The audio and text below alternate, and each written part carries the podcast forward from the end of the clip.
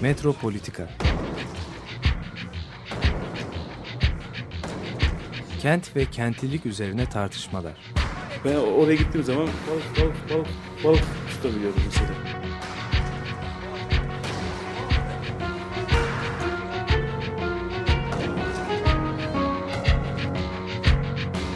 Hazırlayıp sunanlar Aysin Türkmen, Korhan Gümüş ve Murat Güvenç. Takusuyor ki. kolay kolay boşaltamadılar. Yani elektrikçiler terk etmedi Perşembe Pazarı merkezinde. Merhabalar değerli Açık Radyo dinleyicileri. Bugün e, Murat Güvenç ile birlikteyiz. Ben Korhan Gümüş, Metropolitika'da. E, başlığımız arşivlemek ve silmek dedik kültürel miras sorunsalında. E, bu konuyu şöyle biraz açabiliriz belki.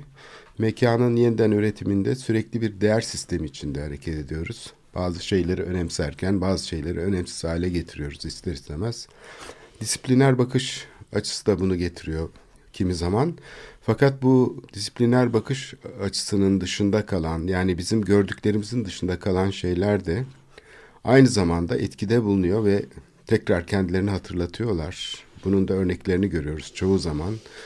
Ee, bu kentsel dönüşüm operasyonlarında bütün bu şehire yapılan müdahalelerde aslında bir de görünmeyen bir şeyin dışta kalan şeylerin sonra bunların etkisini e, hissediyoruz ya da e, tekrar tekrar yeniden e, kayda geçmeye, kendilerini hatırlatmaya çalışan şeyler olduğunu fark ediyoruz.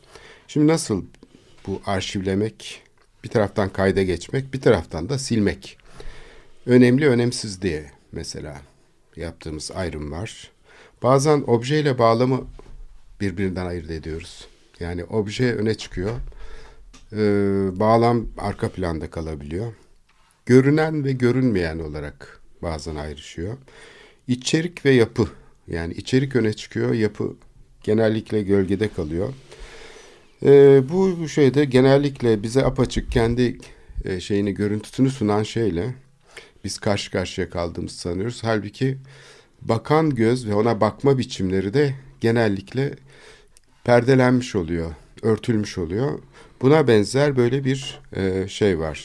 Bu kayda geçme ve silme e, şeyinde, değer sistemlerinde. Şimdi ben birkaç tane örnekle e, konuya giriş yapmak istiyorum. Hepimizin bildiği örneklerden bir tanesi 30. yılına geldik Haliç çıkımlarının. Tam 30 yıl geçti üzerinden. 30 yıldan fazla hatta başlangıcı e, bir iki sene öncesine de gidiyor. Şimdi bu Haliç yıkımlarında mesela bütün e, şehrin merkezinin aslında sanayi merkezinin dokusu tamamen kazındı. Ve bu tarihlerde benim dikkatimi çeken bir şey oldu. E, bu şey kazıma sırasında bazı yapılarda ayakta kaldı. Böyle sökülmüş dişler gibi. Hani e, yaşlı insanlarda bir iki tane diş kalır falan yaptıramazlar dişlerini de. Onun gibi bir şey oldu. Yani ortada değerli olduğu için işte Bulgar Kilisesi dediğimiz kilise kaldı diyelim. Kadın Eserler Kütüphanesi olarak kullanılan yapı kaldı. İşte e, Fesane'nin bir bölümü kaldı falan. Böyle bir yani şey olarak e, arada sırada şeyler kalmış. Çimlerin ortasında böyle bir takım beton yolların ortasında kalmış yapılar oluştu.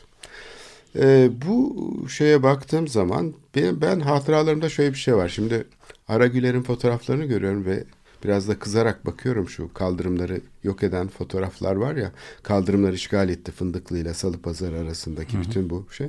Oradaki fotoğraflara dikkatimi çeken bir şey var. Çocukluğumda da beni çok etkilerdi. Mesela Haliç'teki birikmiş gemiler yani kullanılan gemiler değil de yılların tortusuyla oluşmuş sahildeki gemi kalıntıları. Bunların bir kısmı artık seferden geri çekilmiş.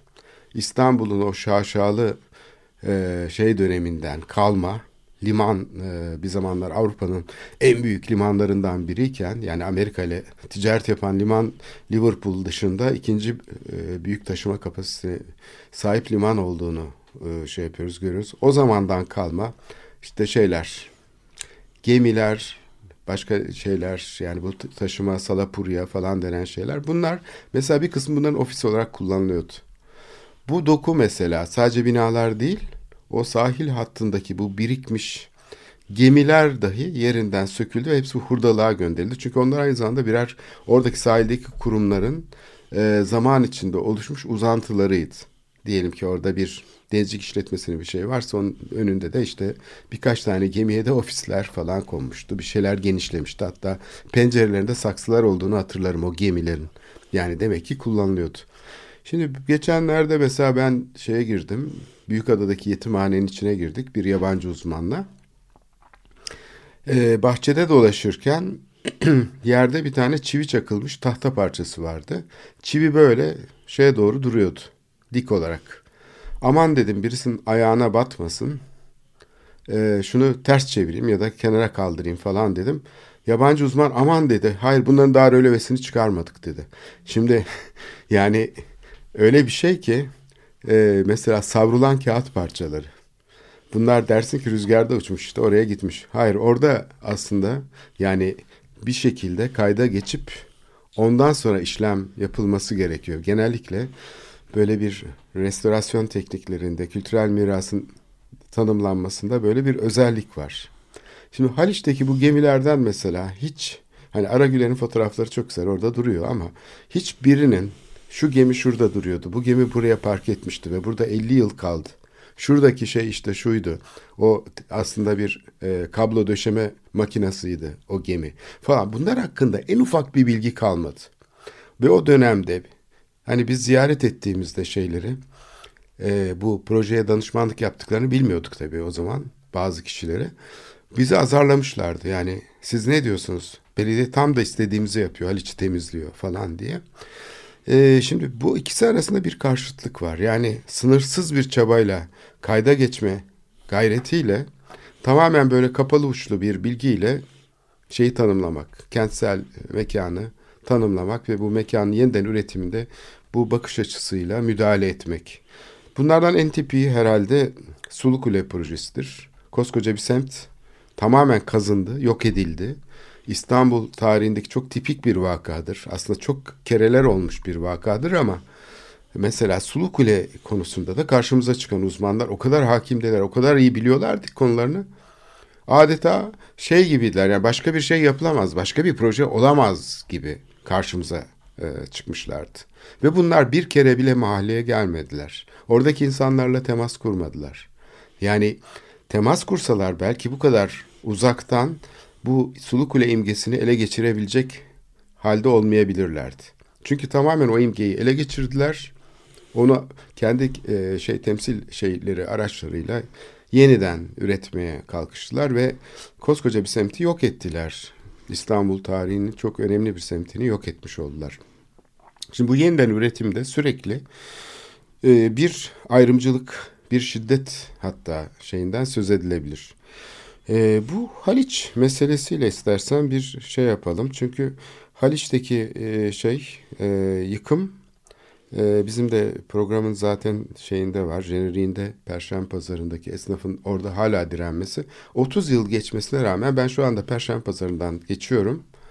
E, ve hala da bitmiş değil. Yani olacak şey değil. Yani 30 sene önce başlamış olan bir şey hala daha hala ne olacağı belli değil. Hala orada e, çelik perdeler, inşaat perdeleri duruyor. Hala orada böyle yıkılmak üzere duran binalar var. Hala e, yarım kalmış bir yıkım var falan. E, bu görüntü aslında bize ne söylüyor? Yani burada bir problem olduğu belli. Herkes bunun farkında. Orada yaşayanlar en başta bunun farkında. Fakat yokmuş gibi yani asıl farkına varmadığımız, sildiğimiz belki bu olayın kendisi. Yani Böyle bir şey oluyor. Çok da travmatik bir şey. Yani oradaki çalışan insanlar açısından iş yeri sahipleri, işçiler bunlar açısından çok travmatik bir şey. Fakat yokmuş gibi davranılıyor. Sanki şeyde mesela bu iş hallolmuş yani 88'de orası yıkılmış ve sorun çözülmüş gibi. Haliç'te temizlenmiş. Çözüm de buymuş. Çözüm de buymuş. 30 senedir bu kanayan bir yara bu şekilde devam ediyor. Yani eğer tek bir olay bazında bakarsan sürekli kanamakta olan yani böyle bir türlü bitmeyen bir şeyle bu kamusal alanları yapmaya çalışıyoruz. Bir kere bu kamusal alanı yapmak böyle bir şey böyle bir e, şiddetle yani olması aynı zamanda da bunun e, alternatiflerin görülmesini engelliyor. Yani biz bunları konuşamıyoruz da yani bir alternatif ortaya çıkmıyor. Sadece bir itiraz olabiliyor. O itiraz da anlık bir şey yani müdahale esnasında artık her şey olup bittikten sonra kararlar oluş, alındıktan sonra işte dozerin karşısında ben yattığımı hatırlıyorum mesela tarlabaşı yıkımlarında. Onun, onun da üstünden 80 yıl şey 30 yıl geçti.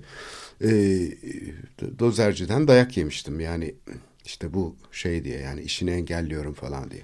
Böyle bir e, şeyde kalıyoruz. Yani bu kere bu şehrin e, dönüşümünde yani bu tarih şeyinde önemli bir e, şey var. Yani kayda geçilmeyen bir müdahale biçimi var. Normal karşılanıyor. Yani bütün bunlar hani bir şehrin başına gelecek normal olaylar gibi. Yıkım aslında bizatihi bir imgeyi yok etme, hafızayı kazıma şeyi. Kendi başına bir şiddet.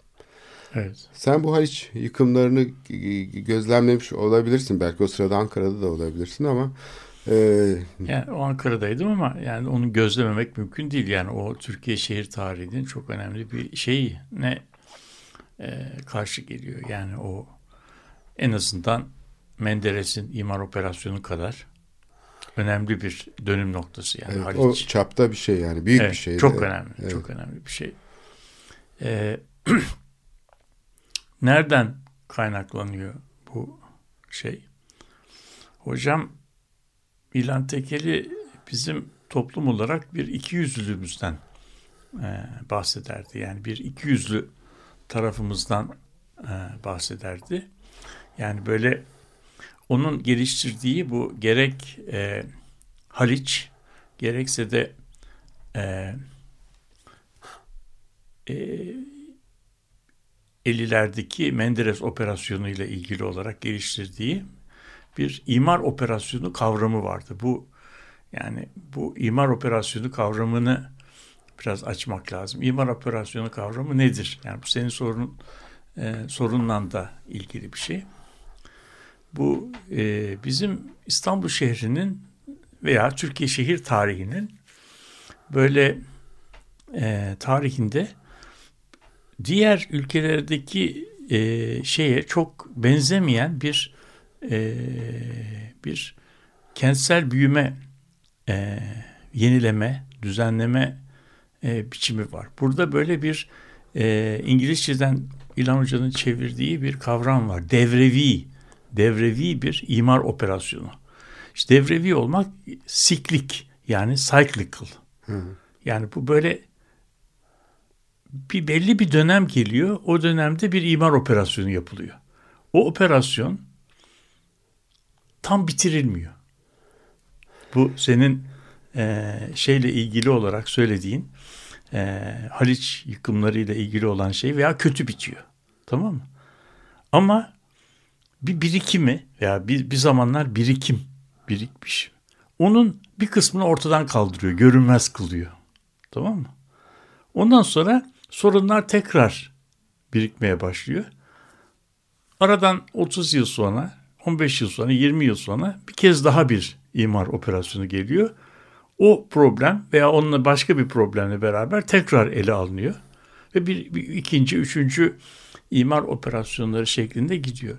Bu bir şeyi gösteriyor. Yani bizim kentlerimizin aslında e, kendi iç dinamikleri ile e, dönüşemediklerini belli bir süre problemlerini biriktirdiklerini biriktiriyor, biriktiriyor, biriktiriyor, biriktiriyor. Belli bir dönemde artık bu birikim yani eylemsizlikten gelen problem problemin nasıl tanımlandığını sonra tartışırız yani. Ama bir eylemsizlikten gelen bir oluşum var diyelim. Problem demeyelim.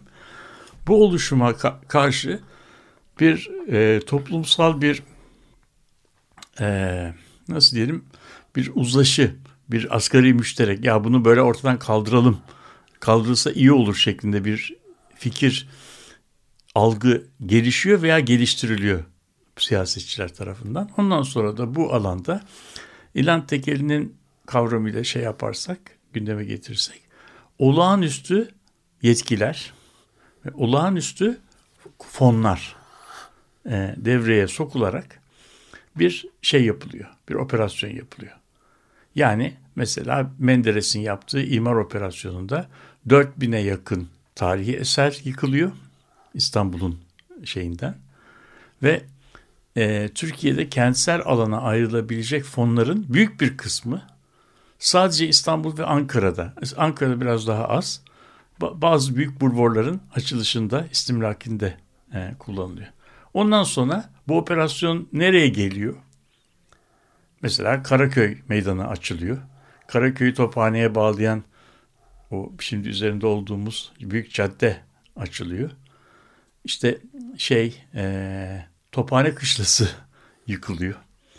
E, yeni bulvarlar e, açılıyor. Bu salı pazarı limanları e, yapılıyor.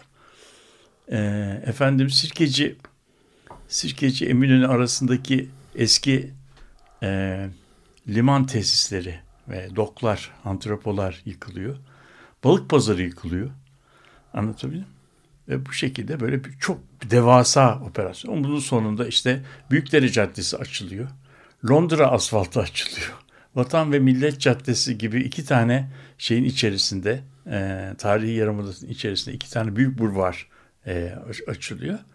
Ve bu operasyonlar sürerken Türkiye büyük bir neye giriyor? Ekonomik, e, krize, krize giriyor. giriyor. Her Ek, zaman olduğu gibi. Ekonomik krize girdikten sonra bu operasyonlar bir anda böyle ortalıkta duruyor. Kalıyor ortada. Ondan sonra ekonomi yeniden çalışmaya başladığı zaman bu operasyonlar bırakıldığı ivmede, bırakıldığı biçimde şey olmuyor. Devam etmiyor. Örnek vermek gerekirse Karaköy Meydanı'nın 1900 benim çocukluğumda 59, 60, hı hı. 61 yıllarındaki durumunu ben hatırlarım. Yani Karaköy Meydanı'nın yıkımından ortaya çıkan oluşum Karaköy Meydanı'nın açılmadan önceki yıkımından çok daha kötü bir vaziyette. Peki bu şey... Yani ondan sonra ne yapıldı? Evet. Ondan sonra iktidara gelen şey, iktidara gelen e, Haşim İşcan yönetimi yani bu problemi o projede olmayan bir biçimde alt geçitlerle çözdü. Çöz, çözdü. Şimdi bu, bu, bu burada şimdi bir ve ondan sonra da bu Menderes'in imar operasyonu aslında unutuldu. Yani bizim konumuzdaki unutuldu. Fakat orada hala yıkılmamış, ha. yarım kalmış kemerler, ya, tabii, bitmemiş şey, kaldırımlar, e, üstte e, kalmış geçitler. Kodlar, evet. Şimdi bir karmaşadır. Yani o, bir orada kal. Şimdi, Şimdi bu, bu, bu müdahale şimdi... aslında yani bir hani düzenleyici bir müdahale değil miydi? Yani güya orayı düzenleyecek bir müdahale. Değildi. Bak değildi. Sadece Çünkü, yıkım. Yıkımdı. Çünkü neden? Yani Karaköy Meydanı niye yıkıldı konusunda bence doktora tezi evet. e, yap, yapılabilir. Karaköy Meydanı aslında e, şundan yıkıldı. yani e, salıp e, bu yıkımlar sırasında yıkımlar sırasında ben bunu şimdi Boğaziçi Üniversitesi'nin hazırladığı İstanbul Limanı'na limanının tarihiyle ilgili bir kitabın girişinden an, anlıyorum. Niçin e, Salı Pazarı Limanı yapıldı sorusunun cevabını ararken şey yaptım. Çünkü Salı Pazarı'na liman yapmak kadar e, nasıl diyelim ufuksuz, e, vizyonu olmayan ve yanlış bir planlama kararı olamaz. Çünkü şey o tarihte 1950'lerde İstanbul'un sanayi artık Beyoğlu'nda değildi. Evet. E, malları mülkleri salı pazarına e, indirip oradan Anadolu yakasına veya İstanbul'a İstanbul yakasına geçirmek çok büyük bir mer şehir merkezinde problem yaratıyordu. Ona rağmen limanı buraya yaptılar. Bu yolları açılırken de İstanbul'da var olan bütün liman tesislerini ki eskiden limanın büyük bir kısmı Eminönü ile ne arasındaydı? Sirkeci arasındaki yerde. Oraları da yıktılar. Birdenbire diyor 55-56 yılında İstanbul'un limanlarında malları depolayacak yerin kalmadığı e, gözlendi ve alelacele Salı Pazarı Limanı 1930'larda yapılmış Limancı Hamdi'nin bir şemasına uyularak orası Tophane Kışlası yapıldı. Fakat liman oraya yapıldığı zaman malları e, o tarihlerde Top, Topkapı'daki şeye e, sanayi bölgesine nasıl geçireceğiz problemi ortaya çıktı. Tek blokta Karaköy'deki şeydi e, finans merkeziydi. Karşısında borsa, onun karşısında Havyarhan. Evet. Bu ikisini yıkarak e, şeye e, liman trafiğine bir yol verme. Yani bu bir planlı bir şeyden e, Kaynaklanmıyor. Ticaret Evet, Odası'nın önünde Valori'nin yapıları var. Evet. İşte Alexander Valori'nin yaptığı koskoca liman binaları var. Bugün Selanik'teki Valori yani Osmanlı döneminde Selanik'te yapılmış olan binalar duruyor. Evet. İstanbul'daki o müthiş liman e, binaları yıkılmış. Evet şimdi burada başka şey söyleyeyim. İstanbul borsası niye yıkılır? İstanbul borsasının karşısında Doğu Akdeniz'in en önemli finans merkezi konumundaki Havierhan e, niye yıkılır? Yani Londra'nın The City'sini yıkmakla aynı e, şeydeki bir şey. Şimdi bu senin soruna doğru yaklaşıyoruz.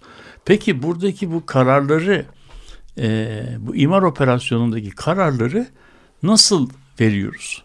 Nasıl veriyoruz? Şimdi senin açış konuşmanda söylediğin gibi bir şeyin önemli veya önemsiz e, olduğuna dair e, birisinin bir yargısı var. Bir bakan özne var. Bir bakan Yukarıdan bakıyor ama onu göremiyoruz. Ha, o göremiyorsun. Yani- Ve o göz, o özne, e, o özne bir şeyi adlandırmayı, bir şeye isim koymayı. Yani mesela buraları artık mezbele oldu. Şimdi bu mezbele kelimesini tırnak içinde kullanıyor. O mezbele kelimesi kullanıldıktan sonra veya problemli alan e, e, veya suç yatağı, e, işte bilmem çöküntü alanı gibi e, şeyler, sıfatlar bir yerle e, ilgili olarak e, kullanılmaya başlandığı andan itibaren bu adlandırma aslında bir sınıflamaya o yeri sınıflamış oluyor ve o sınıflamada bir simgesel şiddete dönüşüyor.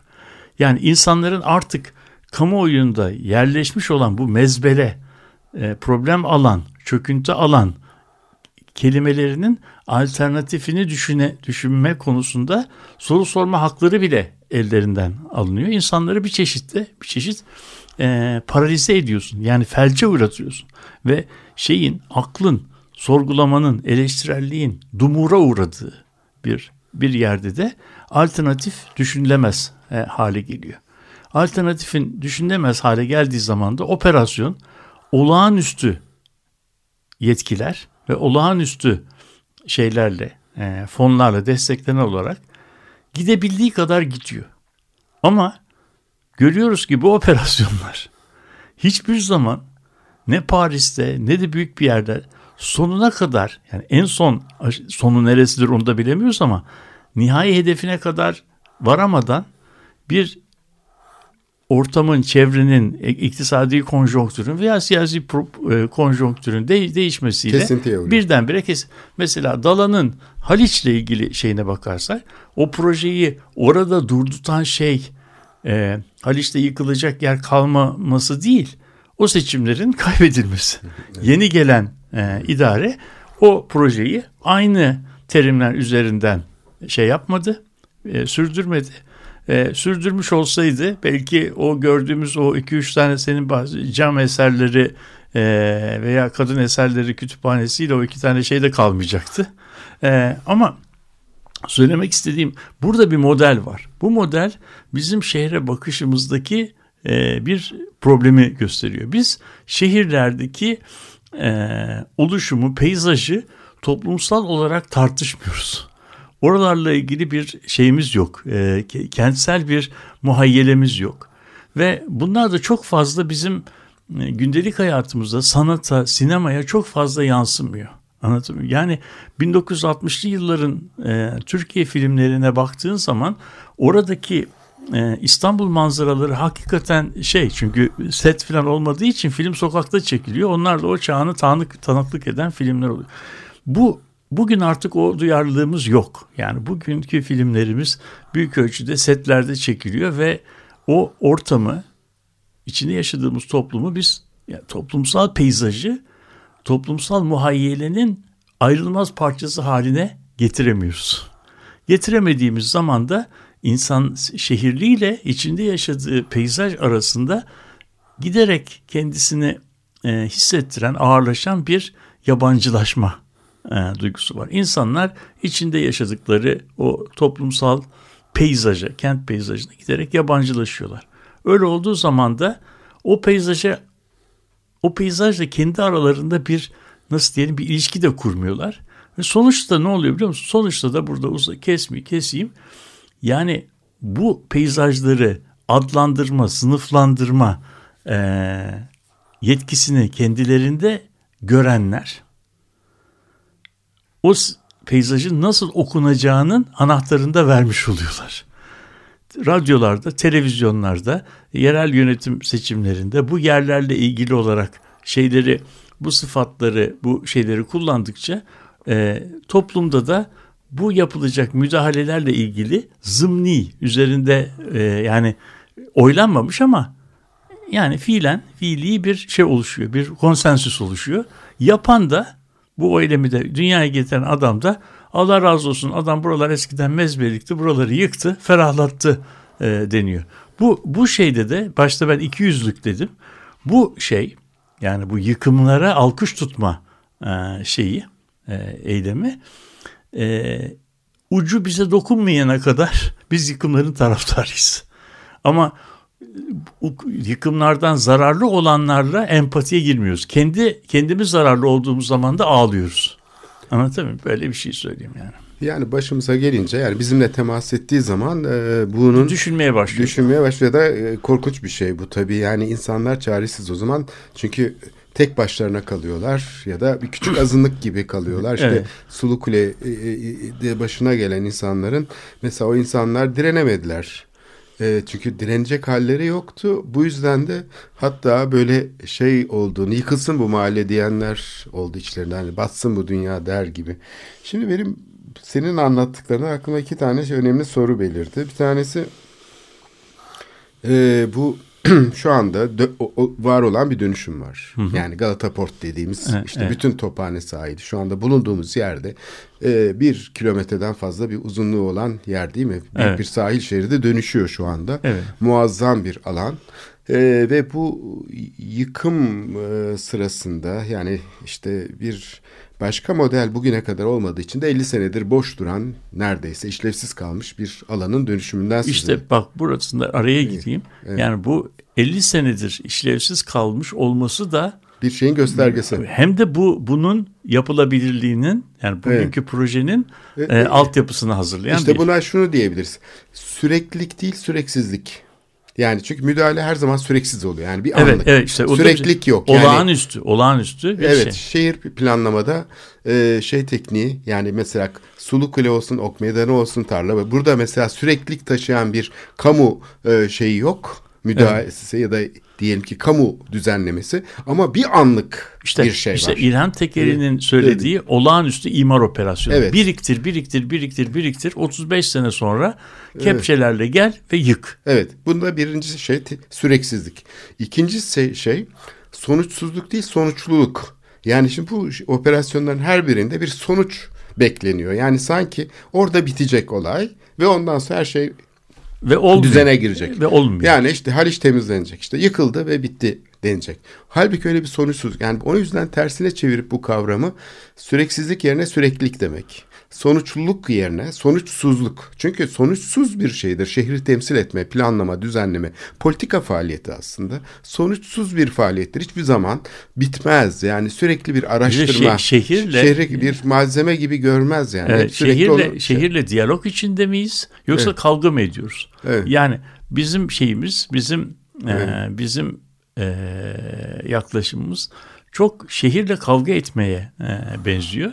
Evet. Ve de ve de şehirdeki problemleri eradike etmek yani kazımak, ortadan kaldırmak ve de e, nihai e, çağdaş, modern, kalıcı, e, ebedi çözümüne ulaştırmak. Böyle bir çözüm hiçbir zaman olmadığı için de bu müdahaleler e, bu bu müdahaleler yap, şeyle kalıyor. Şimdi mesela Haliç kıyısında yapılan yıkımlardan 30 yıl sonra geriye ne kaldı diye baktığımızda uzaydan veya uçaktan gözüken bir peyzaj düzenlemesi var. Yani büyük büyük fasulye gibi şeyler var, yürüyüş yolları var. Evet. O o yürüyüş yolunun curvature'ını yani eğimini, şeklini yürüyenin algılamasının imkanı var mı? Yok. Yani o oradan gözü göremiyorsun onu. Ancak uçaktan görebildiğimiz ölçekte bir bir yer ve o e, halka açıldığı söylenen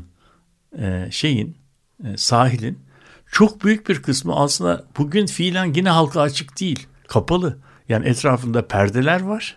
Otopark Ee, var. oto- yani otopark- Eminönü'nde e, yıkılan yerlerin hepsi Evet. yani o güzel binaların yeri şimdi otopark O- oldu. Tabii şey de yani Şehrin en Cibali, manzaralı Cibali tarafı. Cibali tarafında yani Unkapanı ile e, Ayakapı arasındaki bölge e, denizlerde çalışan o motorların e, kafadan yanaştıkları park. İstilasına uğradı. Evet. Ee, ve e, şimdi onun onu orada e, el- e, parkın içerisinden e, tramvay yolu inşa ediliyor. evet.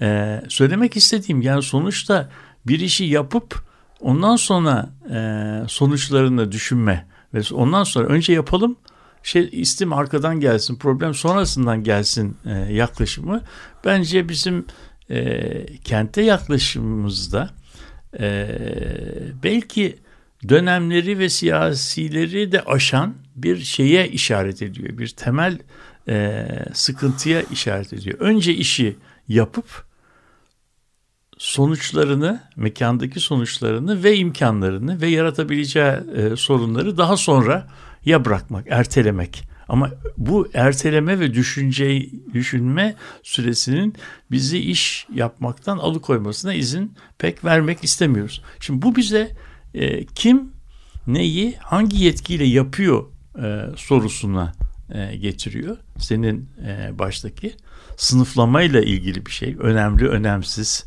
mezbele veya e, nasıl diyelim çağdaş, e, e, nasıl diyeyim komilfo şey gibi böyle yani mezbelenin tersi ne olabilir ki? Düzenli, e, yaşanası filan gibi daha ce- cazip. E, şimdi bu, bu, bu tür sıfatları biz yerler için kullanma yetkisini birisine, bir şahsa, bir otoriteye verdiğimiz zaman problemi e, çözmüş gibi oluyoruz. Halbuki problemi çözmüyoruz. Ben bunu bin defa da söyledim. Bu problemler çözüldükçe aslında arkasından yeni problemin Evet. başlatıcısı, başlatıcısı oluyorlar. Evet, burada bir nefes alalım istersen. Stereo Lab'den dinleyeceğiz. Metronomic Underground isimli parçayla.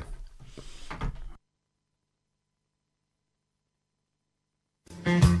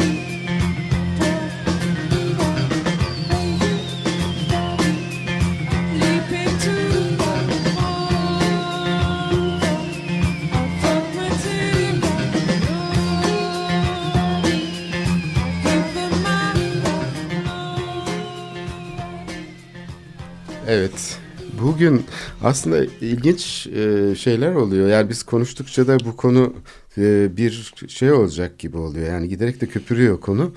E, öyle bir konuya girdik ki hani bir tanesine dokunsak ondan gitsek epey bir sürecek. Ben mesela şeye işte Beyazıt Meydanı'nı hep çocukluğumdan beri hatırlarım bir türlü bitmez. Bitmez. Yani hep öyle kalır. Evet. Tarih Yarımada'da bu Tanzimat sonrası yani bu ikinci Mahmut döneminden ve şeyden modernleşme süreçlerinden sonra ortaya çıkan bu yeni kamu yapıları tipi mesela bunlar işte oradaki en önemli yapılar yani. Bunlar böyle işte darphane, matbaa amire, hastane binaları bunlar böyle kalır orada. Yüz yıl kalsa hani kimsenin aklına gelmez. Oysa ki Avrupa'da falan bu yapılar hala kullanılıyor olur. Ya müze olur ya bir şey Hayır, olur. bize çok önemli bir bunlar yani önemli binalar. Yeri de çok kıymetli yani Çok- tarih yarımadan içinde. Şimdi şeyi düşünüyorum da yani o yüzden kafam yani bu bunu nereye kadar uzatacağız modernleşme sürecinin şeylerini. Mesela Darülfünun binası. Yani Fossati kardeşlere yaptırılan. Şimdi Tarihi Yarımada'daki o Ayasofya işte camiler, mamiler böyle muazzam monumental şeylerin or- ortasına onlardan daha büyük bir yapı yapma kaygısıyla yani aydınlanmanın işte modernleşmenin simgesi olacak bir üniversite yapısı düşünüyor. Yani Osmanlı aslında hani üniversite yoktu Osmanlı döneminde falan değil. Üniversitenin en büyüğünü yapıyor. Yapılacaksa Avrupa'dakilerden daha büyük bir üniversite olsun diye Tarih Yarımada'nın tamamen ortasına yani en te- şeyine, görünür kısmına, bütün Tarih Yarımada peyzajını Şeyin etkileyecek Ayasofya'nın dibine muazzam bir yapı yapıyor. Yani meşhur şey Ma- Magnora Sarayı'nın üstüne. şey Cadaloz bina der Doğan Kupan o. Öyle mi? Şimdi bina eski fotoğraflara bakınca acaba kim yapmış bu kolaj diye bakıyor öğrenciler. Çünkü o, o öyle bir binanın orada olabileceğini kimse hayal edemiyor. Bu binayı yapıyorlar. Fakat Sonra yanıyor. hayır kullanamıyorlar. Kullanılamıyor. Yani eee, şey yok içinde. Yani bir sosyal yapı yok. Ona ilişkin yani o üniversiteyi yönetecek, eee, geliştirecek falan. Ama bina yapılsın. Yani önce bina Ha yapılır. işte bak burada burada bi- biraz meseleyi bir adım geriye çekilerek e, bu bu sonuçları yaratan mekanizmayı e, düşünelim diye. Ben bu imar operasyonu kavramını da o, o yüzden şey yapıyorum. Yani şimdi iki türlü müdahale oluyor. Bir tanesinde problem birikiyor. Yani adım adım adım bir birikim var. Ona ilişkin bir çözüm üzerinde uzlaşılamıyor. Problem büyüyor, büyüyor, büyüyor, büyüyor, büyüyor. Ondan sonra belli bir aşamada taşınamaz hale geldiği zaman oraya böyle bir cerrahi büyük böyle bir müdahale yapılıyor. Haliç e, yıkımları biraz ona benziyor. Haliç yıkıldı evet. Sahilinde inanılmaz bir e, nasıl diyelim sanayi arkeolojisi ve mirası vardı doğru. Ama yıkıldığı dönemde Haliç'in suyunun halini hatırlıyor musun? Evet, Ha. kokuyordu yani. Kalk okuyordu. Evet. Şimdi yani eğer biz bir problemi 50'den 50'den bilmem 85 yılına kadar 35 sene hiçbir e, kılını kıpırdatmayıp Haliç'i bir şeye çevirirsen anlatabildim mi? Bir, bir çeşit açık hava e, kanalizasyonuna çevirirsen sonunda bu problemin altındaki toplumsal uzlaşıyı da bir, bir- şekilde ne yapmış oluyorsun? Yapmış oluyorsun. Ama şey Haliç yıkımlarının arkasında Boğaziçi'nin hazırladığı bir İstanbul e, Haliç Haliç'in temizlenmesiyle ilgili bu e, çok önemli bir çalışma var. Uygulanan projede esasen o projeyle ilgili. Fakat bu projenin uygulanmasındaki çevre duyarlılığı, kent duyarlılığı, mimarlık duyarlılığı konusundaki bir değerlendirme yaparsak netice sıfır. Çünkü buldozerle yapılan bir şeyden bahsediyoruz şeylerin e, yani mülk sahiplerinin yasal yetkileri bile değil mi e, bekledilmemiş. Şey e, o kalan binaların büyük bir kısmı da son anda yürütmeyi durdurma kararı e, geldiği için hayatta Kalanlar, hayatta evet. e, kalırmış. Onu da onu da- Arıza olarak kalanlar. Yani Yani, onlar arızi ar- şeyler. arıza. Yani eğer onların da yetkileri şey olmasa yetiş, yani yürütmeyi durdurma kararları e, yetişmeseydi onlar da gidecekti. Şimdi bir tanesi biriktirme yolunda biriktirerek e, şey yapmak e, problemi bir imar operasyonunun konusu haline getirmek.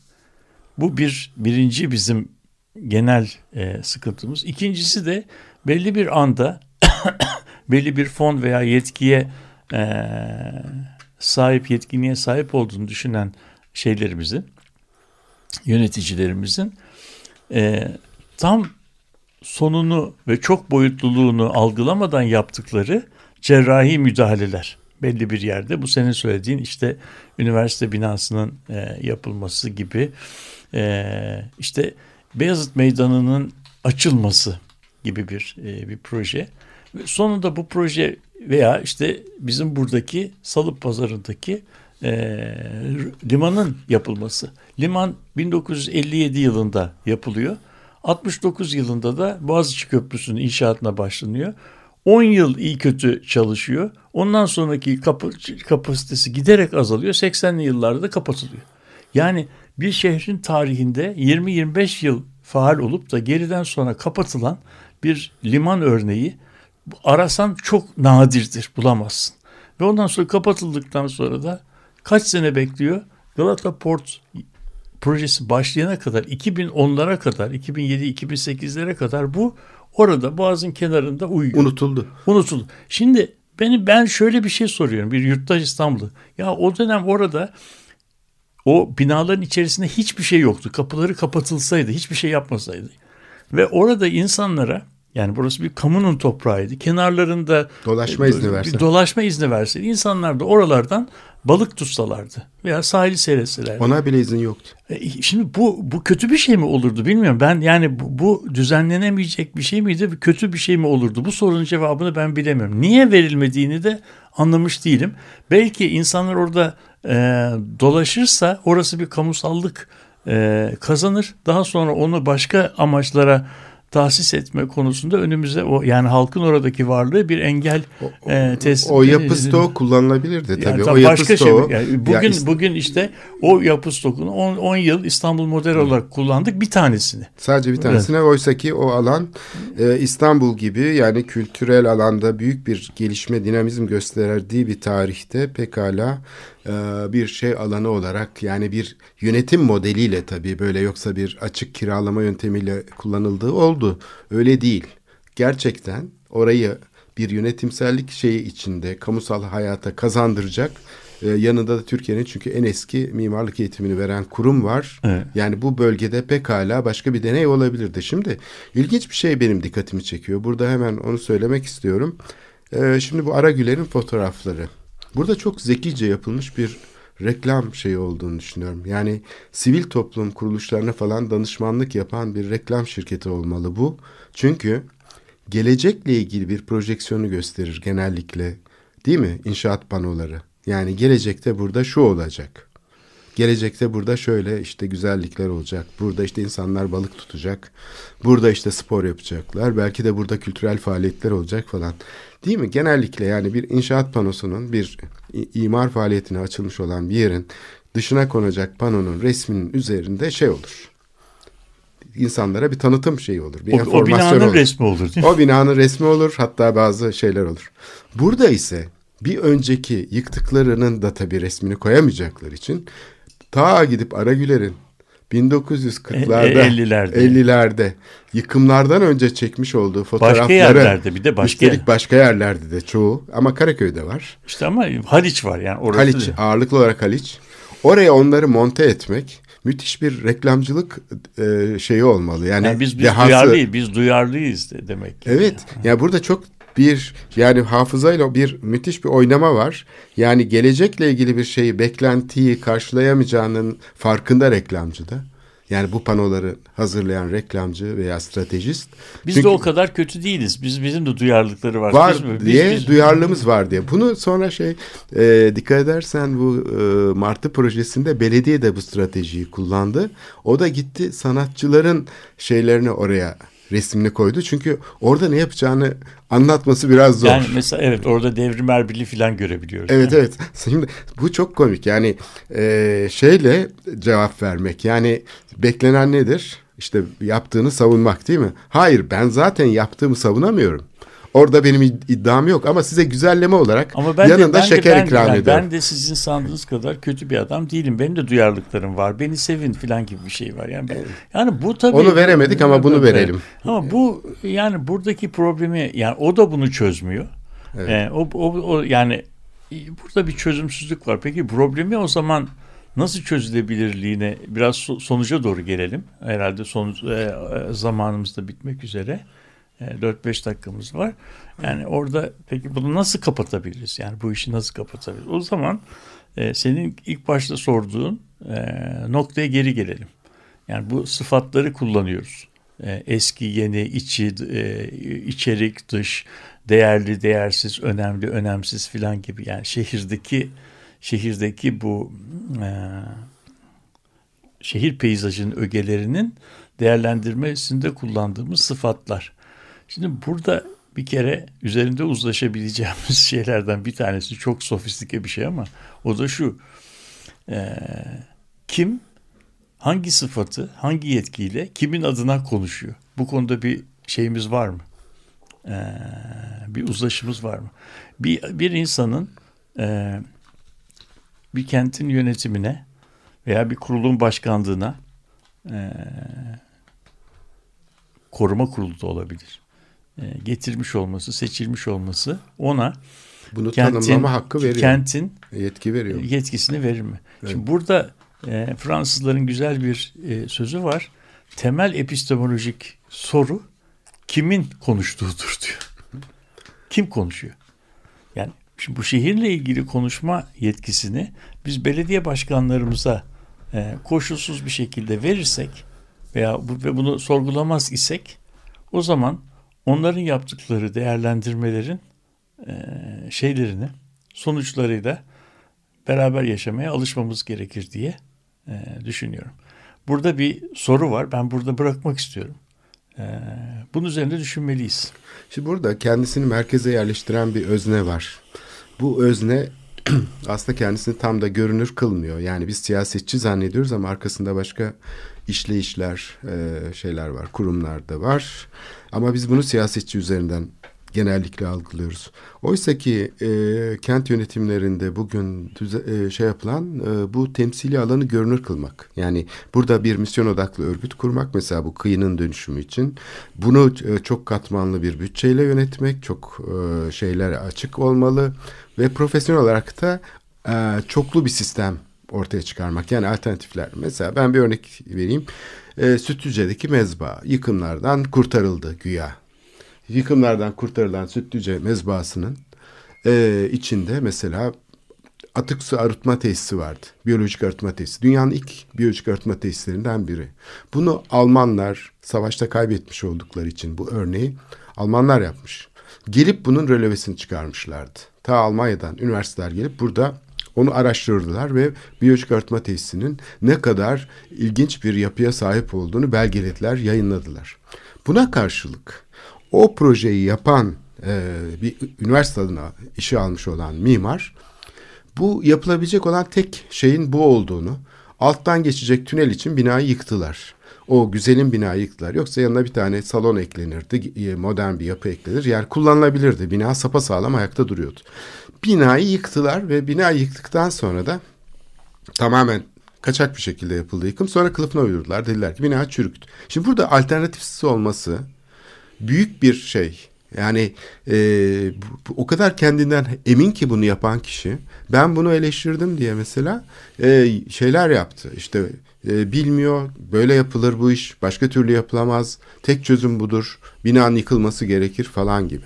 Şimdi burada tabii e, bir şeyin bir kere bu görünmeyen, kendisini merkeze yerleştiren öznenin sadece siyasetçi olmadığını, aslında bununla birlikte bir gayri maddi bir emeğin de birlikte harekete geçtiğini, hatta çoğu zaman siyasetçiyi de onun koşullandırdığını, Taksim projesindeki, Kışla projesinde olduğu gibi, Sulukule projesinde olduğu gibi kabul etmek gerekiyor. Yani burada aslında bir tür daralmış bir akvaryum içinde bir şey var.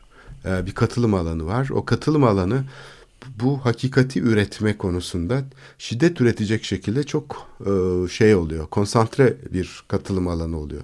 Oysa ki bunu hem yaygınlaştırmak lazım. Senin dediğin gibi bir toplumsal konsensüs oluşturacak şekilde yapmak lazım. Hem de bu temsil aracını görünür hale getirmek lazım. Yani bu misyon odaklı örgütler eski kamu örgütlenmesinden çok farklı olarak Bütçesi şeffaf, amaçları şeffaf değil mi?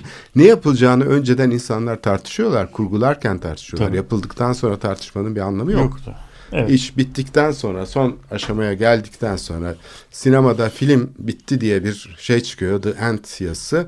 Biz ondan sonra emek sinemasını konuşuyoruz. Narmanlı Hanı'nın dönüşümünü konuşuyoruz. Oysa ki onun öncesindeki adımlar, kamunun attığı adımlar o kadar önemli ki o sonucu etki o kadar belirliyor ki yani bir parfümeri sahibi e, işte mağaza sahibinin e, orayı dönüştürmesiyle farklı bir e, şeyin dönüştürmesi mesela bir farklı kamusal modelde bir e, dönüşüm sağlanması o kadar e, mimaride sonuçlar yaratıyor ki biz restorasyonu olmamış. İşte burada çimento kullanmışlar, boyası kabarmış falan diyoruz. Evet. Burada keselim. Evet sonuna geldik programın. Herkese iyi haftalar diliyoruz. Aynı zamanda da değerli destekçimiz Hakan Öz'e de teşekkür ediyoruz. Haftaya görüşmek üzere. Hoşçakalın.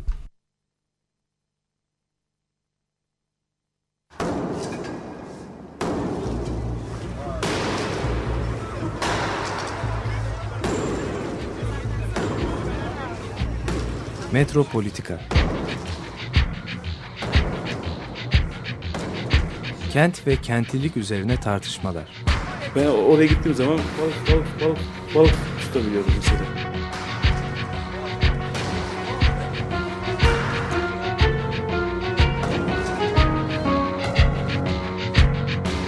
Hazırlayıp sunanlar Aysin Türkmen, Korhan Gümüş ve Murat Güvenç. Takusuyor ki. Kolay kolay boşaltamadılar. Yani elektrikçiler terk etmedi Perşembe Pazarı Açık Radyo program destekçisi olun. Bir veya daha fazla programa destek olmak için 212 alan koduyla 343 41 41.